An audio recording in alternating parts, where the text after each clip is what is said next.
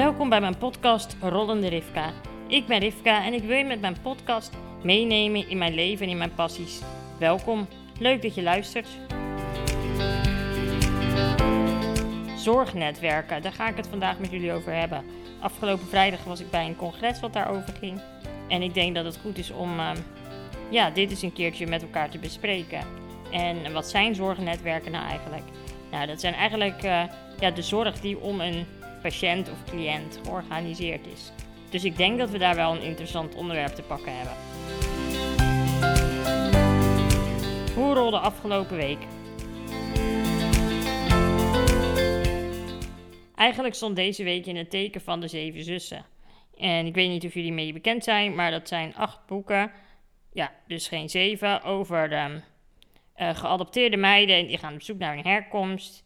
En uiteindelijk blijkt dat ze eigenlijk niks over hun vader weten. En boek 8 gaat dus over hun vader. En komen alle verhalen en komen alle geschiedenissen van al die zeven mensen samen. Nou, ontzettend leuke boekenreeks die ik iedereen kan aanraden. En afgelopen donderdag kwam dat boek uit. Dus ik heb de dagen daarvoor keihard gewerkt om zo min mogelijk nog te hoeven doen.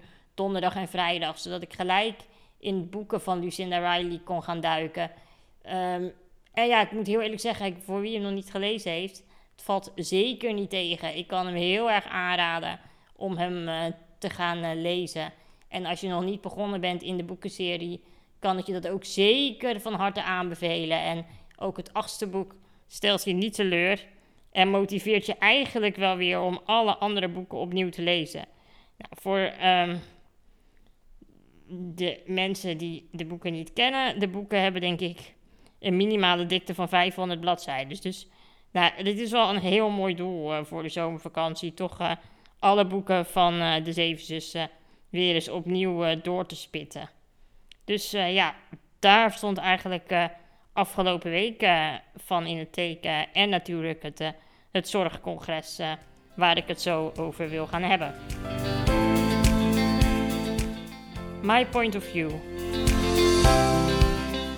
Afgelopen vrijdag was ik te gast bij uh, een congres over zorgnetwerken. En waar ging het congres over? Het ging erover dat mensen, in dit geval met SMA en FSHD, vaak enorm veel hulpverleners om zich heen hebben, maar dat er eigenlijk geen coördinatie is en ook weinig met elkaar samengewerkt wordt. Wat natuurlijk super inefficiënt is en de, de zorgkosten ook enorm doet stijgen. En ze vroegen mij of ik aanwezig wilde zijn om mijn visie te geven op hoe de zorg nu een soort van georganiseerd is. En ik dacht, het is misschien wel interessant om jullie daar ook een kijkje in mee te laten nemen. En eigenlijk moet je hiervoor gewoon een soort schematisch overzicht laten zien. Maar ja, via een podcast kan dat natuurlijk niet. Dus beeld het je vooral even in. Um, en dan zal ik jullie eerst eens even schetsen wie er allemaal bij mij betrokken is. Nou ja, als we dan beginnen met de eerste lijn, is dat natuurlijk allereerst de huisarts. Um, die, zou de zorg, die coördineert de zorg vanuit huis. En in principe zou er een fysiotherapeut verbonden aan mij moeten zijn. Nou ja, dat moet ik heel eerlijk zeggen dat ik daarmee gestopt ben met corona. In het kader van zo min mogelijk mensen om me heen. En dat bevalt me ook heel erg goed. Ik ben er ook nog niet achter wat ik mis in mijn leven sinds ik niet meer naar de fysiotherapie ga. Um, maar goed, dus, dus we hebben de huisarts in de eerste lijn. Dan hebben we te maken met het zorgkantoor. Het zorgkantoor doet natuurlijk mijn PGB. En vanuit het zorgkantoor heb ik dus te maken met de Sociale Verzekeringsbank.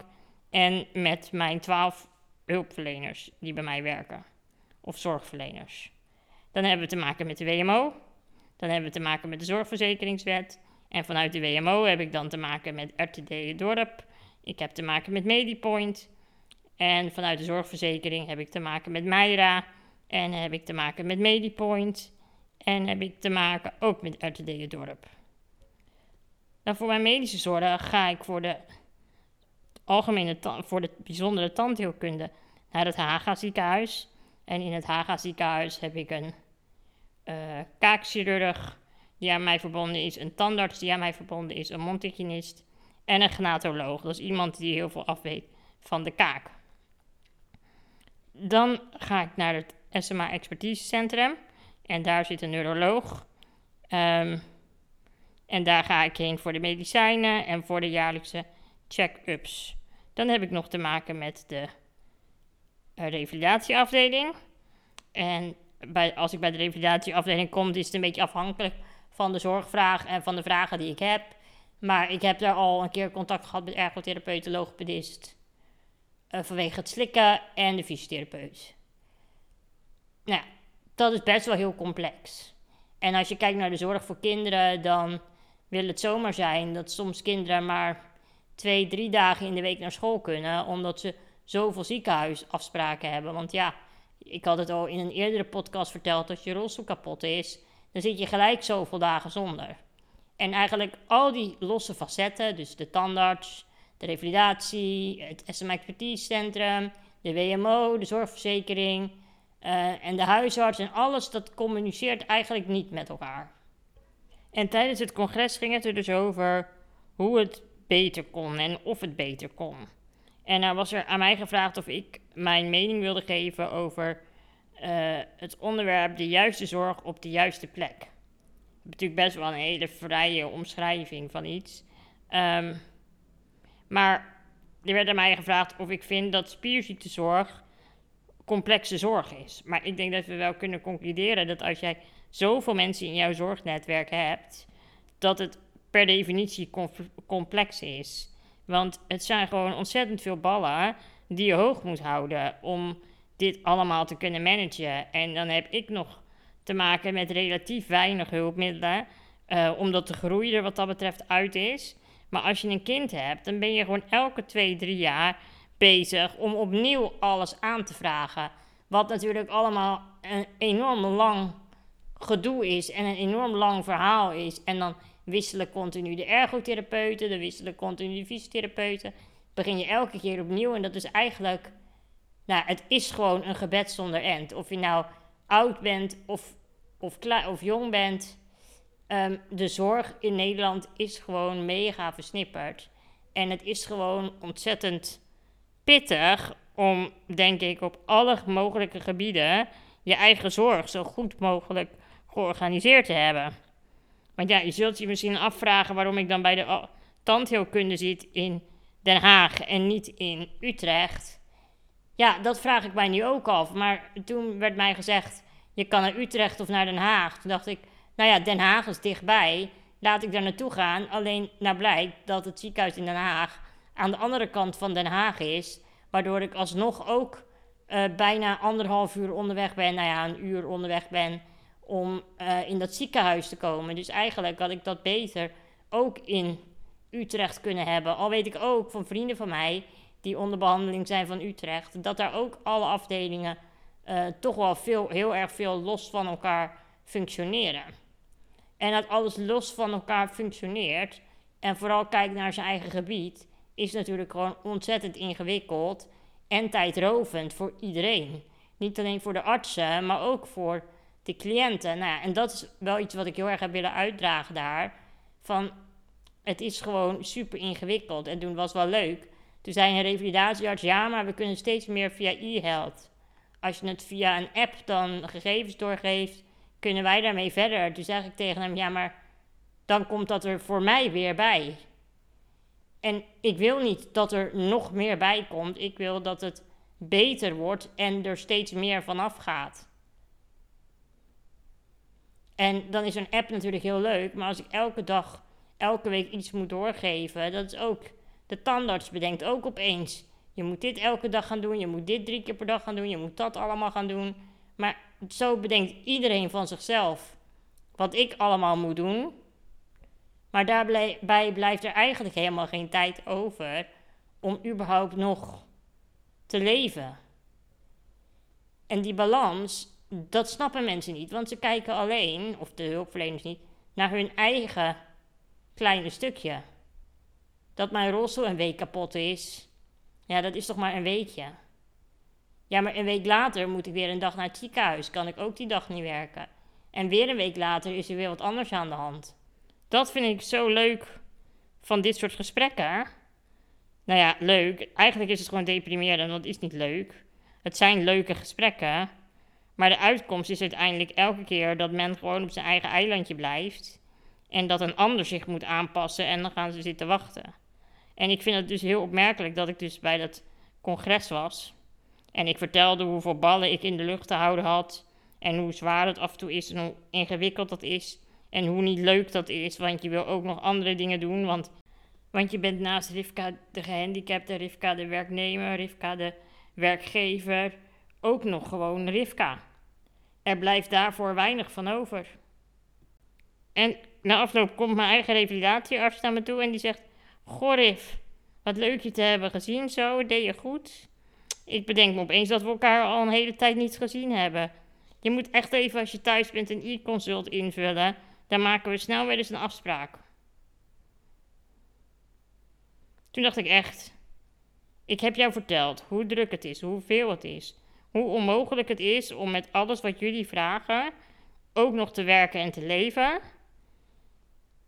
En dan ga jij mij nu vragen of ik zelf even een afspraak met jou wil inplannen, terwijl ik geen vragen heb. En toen zei ze ook nog, en we gaan vast wel eens achter wat mooie hulpvragen komen, want ik denk zeker dat we bij jou dingen kunnen verbeteren. Nou, werkelijk waar.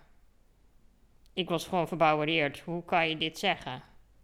Als, je het, als, je, als ik jou heb verteld hoe druk ik het heb, dan denk ik, als je dit hebt aangehoord, dan zou je dus toch de volgende werkdag moeten denken: laat ik Riffus even bellen.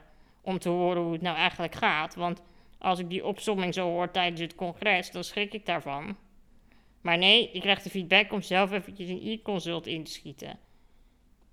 Nou, je begrijpt de uitkomst wel, dat ga ik natuurlijk niet doen. Want ik heb helemaal geen vraag. Ik ben nou blij als ik mijn dag doorkom. En het is nou allemaal niet elke dag zo dramatisch. Dat, moet dat weet iedereen natuurlijk ook wel die het luistert. Maar ik vind het wel gewoon goed dat dit uitgesproken wordt. Dat het soms veel en veel en veel is. En dat iedereen dat snapt, maar niemand doet stappen naar elkaar om die veelheid te verminderen. En dat is ook de reden dat ik niet meer naar de fysiotherapie ga. Ik heb er nooit enig profijt van gemerkt. En ik ben altijd heel netjes gegaan, twee keer per week. Nou, ik ben gestopt en ik heb opeens tijd over. Want er gaat niks verder achteruit. Ik word ook niet stijver. En ja, het heeft toch geen nut. En eigenlijk ben je gewoon gewend vanuit de Mithielschool, vanaf dat je vier bent, dat je zoveel keer per week fysiotherapie hebt.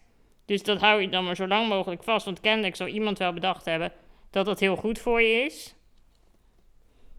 Maar er is nog geen moment geweest waarop ik het heb gemist.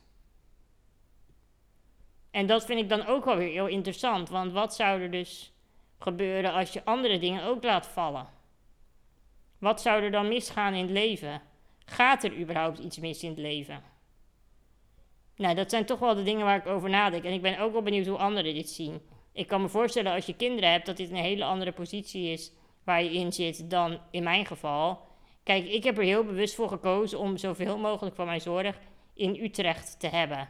Met het idee, dan is alles bij elkaar gecentraliseerd. één systeem, één plan. Maar nu ben ik er al achter dat de revalidatietechniek of de revalidatieafdeling gewoon echt bijna een apart ziekenhuis in het ziekenhuis is. Dus dat kan allemaal gewoon veel beter. En daarnaast heb ik ook aangegeven dat het me gewoon heel erg stoort. Is dat je voor zoveel mensen continu in een of ander leerobject bent. Ik heb geen tijd als ik in mijn vrije tijd kom om mensen ook nog wat te leren. En dat klinkt misschien heel erg egoïstisch. En ik snap dat ik een uitzonderlijk persoon ben en natuurlijk een heel leuk karakter heb. Maar dat is toch ook kost allemaal tijd. Als ik zorg nodig heb, wil ik gewoon antwoorden op vragen van mensen die er verstand van hebben. En niet van iemand die het wil, nog moet gaan uitzoeken. Toen ik in mijn huis ging wonen, toen heb ik dus hulp ingeroepen van de ergotherapeut, omdat ik zoveel hulpmiddelen nodig had. Of zij kon helpen bij de coördinatie. Nou, de eerste brief die ze heeft geschreven, daarvan heeft ze hem naar de verkeerde instelling, instelling gestuurd. Dus ik geloof een middel voor de, of een hulpmiddel wat voor de WMO was opgestuurd naar de zorgverzekering of andersom met daarin zinnen die verkeerd waren, waardoor het sowieso afgewezen werd. Dat ik denk, ja, dan had ik dit dus beter zelf kunnen doen. En dat is natuurlijk ook een enorme verspilling van geld en tijd. Want ik had het ook waarschijnlijk veel sneller zelf kunnen doen. Want Haar heb ik moeten instrueren, met haar heb ik hele gesprekken gevoerd. Zij wist niet eens welke hulpmiddelen ik nodig had. Heb ik allemaal moeten uitleggen, allemaal moeten doen. Ik denk, nou, dan komt zij nu met de brief en regelset. Ja, afgewezen, want het is verkeerde instelling. Verkeerde wet. Ja, dan mis ik weer vertrouwen in de zorg. En dat is een soort spiraal waar je dan in terecht komt, die gewoon heel erg vervelend is om in te zitten, maar ook heel moeilijk is om uit te komen. Want het zou natuurlijk heerlijk zijn als iemand zegt: joh, je hoeft maar te bellen naar die of die en die regelt het voor je. Maar zo is het helaas niet georganiseerd. Wat overigens wel echt fantastisch was vrijdag, was dat ik binnenkwam samen met Brit, mijn hond. En uh, ik zie daar iemand naar me lachen en ik moest heel even denken: wie is dat? En toen het kwartje viel, viel het kwartje ook bij Brit. En toen bleek het dus dat de, degene die Brit opgevoed heeft, werkzaam te zijn bij um, Groot Klimmendaal, waar ik dat congres had. Dus Brit, jongen, die was helemaal gelukkig. Helemaal door de dolle heen dat ze een bekende zag. Nou, echt, ik heb die hond nog nooit zo gelukkig gezien. Dus dat was ontzettend schattig om, uh, om mee te maken. En die was ook de rest van de dag compleet de weg kwijt. Overal waar ik was, zocht ze naar Karin. En toen ik later met uh, mijn eigen professor Ludo van der Pol even zat te praten, nou, ze wist ook niet hoe ze zich moest gedragen. Het is echt de meest onopgevoede hulphond die vrijdag geweest dat ik ooit gezien heb, want ze zat op schoot. Ze heeft alleen maar haren achtergelaten, ze was helemaal de weg kwijt. Maar wat was ze gelukkig. Dus al met al was het wel een superleuke dag. En ook een heel interessant congres. En ik hoop gewoon van ganse harte dat ooit het zorgnetwerk voor mensen met een spierziekte beter wordt. Maar hoe? Ik denk dat we daar nog wel wat jaren voor te gaan hebben. Nou, dit was het weer voor deze week. Bedankt voor het luisteren. Vergeet je niet te abonneren. En als je vragen of suggesties hebt, neem contact met mij op via rollenderifka.nl. Tot volgende week.